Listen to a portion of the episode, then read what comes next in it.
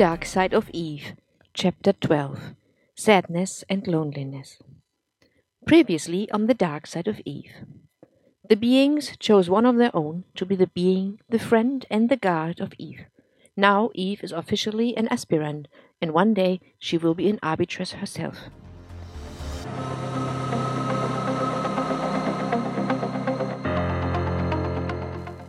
Episode 35 The first day of her education, Eve met Matakela, who was her guiding being now. They met in her new office, which was close to the center where Farah was working too. Matakela seemed to be friendly, and he told her what she had to learn, how, when, and which test she has to pass. He also asked her directly to address each other like friends. I have to have confidence in you, you will put your life in my hands more than one time in the upcoming years, and so will I. The quicker we share the same thoughts and find trust, the easier it will be. I must touch your soul, and for that I need to be friends. We have to be family. Can you understand? Eve was happy about that suggestion. She didn't like formal behavior.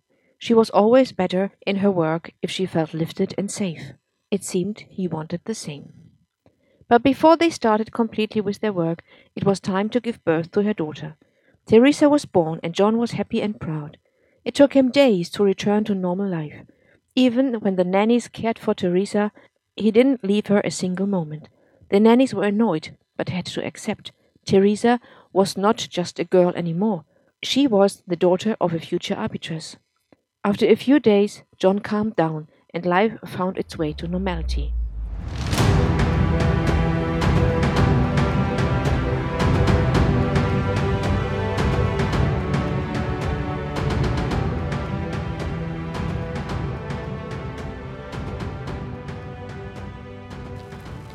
One day, as Eve was done with her learning, she asked Matakela a question that she had in her mind for a long time. Now, her trust and her personal contact to her being were strong. She was no more afraid to ask. She understood that his knowledge was so large she never could reach. He would not blame her for a question. Before she could ask, he said, I read your mind, and there is a question you wanted to ask already for some time. Eve looked at him, and even if he had no face, it looked like he smiled.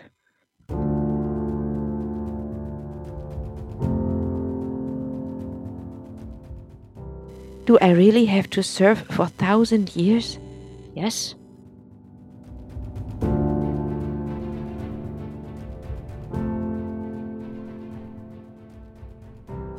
Well, that's long. No, it is a joke. We just use this large number to impress. I think it is not important how long, but Masirius wants it mystic.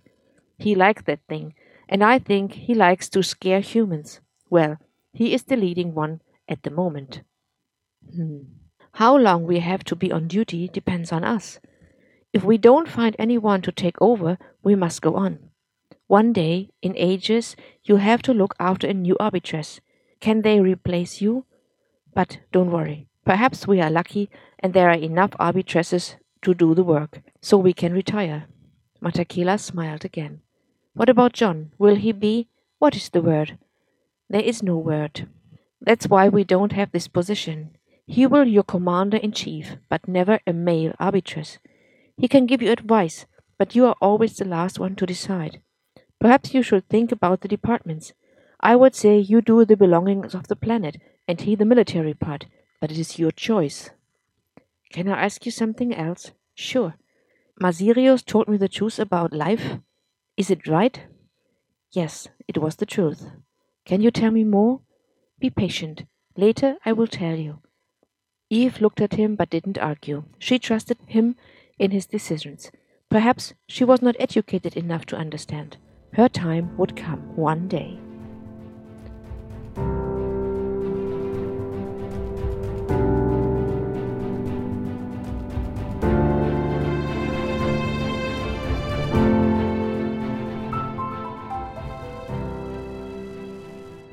Soon after that, something new and unexpected came up.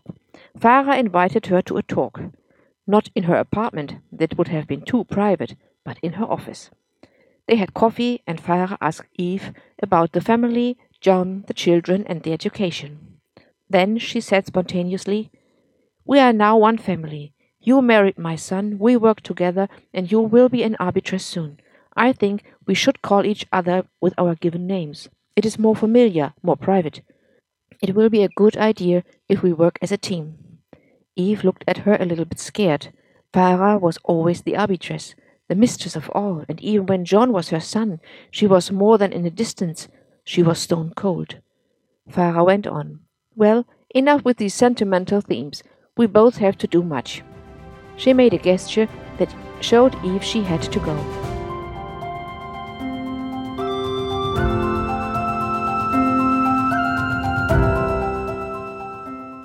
No mention of her future. All the way, Farah would be the highest arbitress one day. When would Farah leave? Would she really go? Did Eve misunderstand the being? On her way back to her office, she thought about what happened. Was it because she married John? No, this couldn't be the reason for this weird personal situation a few minutes ago. Because she took the name O'Hara? No. But she could have taken Schmidt, and all the children wouldn't have been named like this. No. So why?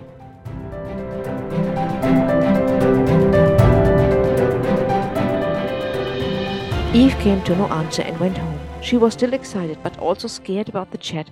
Anyway, she was not concentrating enough to learn. She decided not to speak to John about this. He was always so scared from Farah. Perhaps she would ask Matakela if there was a time. And the reason? Farah just liked Eve. She wanted her to be a friend, but this was not a point which Eve was able to see after all her experiences with Farah. Eve's education got harder and harder. There was so much to learn. The largest problem Eve had was with the techniques. Everything, every machine, every engine she should see once and understand wildly the work. Was it a war machine, the air condition, or the water maker? Of course, she had specialists, but if there was a problem, she had to understand what they were talking about. It was important to learn how the computing system presents her the facts and what she had to do with them. What was necessary during peace and how much of each did they need during wartime? How much food was there? What could be placed into stock and how? What fed 5,000 people every day or how much needed 250,000 people every day? How much water was needed and where did that come from? Which laws were important? What did the judge decide on and where did her authority start? What does the Starsphere judge or order and where in this hierarchy was the council placed? Question by question, some faculties she never saw before, Eve had to learn hard. In strategy, for example, she was worst. But it was an important subject. She tried hard. But for the different scenarios, learning was not enough. You had to have a feeling for this, Matakela told her once. Eve hadn't. Matakela told her too she hadn't to be perfect in every subject, but Eve was not eased. She understood the responsibility and the seriousness of her education. Strategy was important. She had to lead troops, a whole army in an upcoming war. What if she makes a mistake? And then there was this word war. Eve hated it. Her soul felt fear and despair. Her inner eye showed pictures of her own escape spontaneously. Three feelings not good for a concentrated work, but Eve couldn't stop it. For some things you need instinct, he explained her one day, and in the end he was right. There were things learning wasn't enough. This was the reason why strategy was and stayed as Eve's worst subject.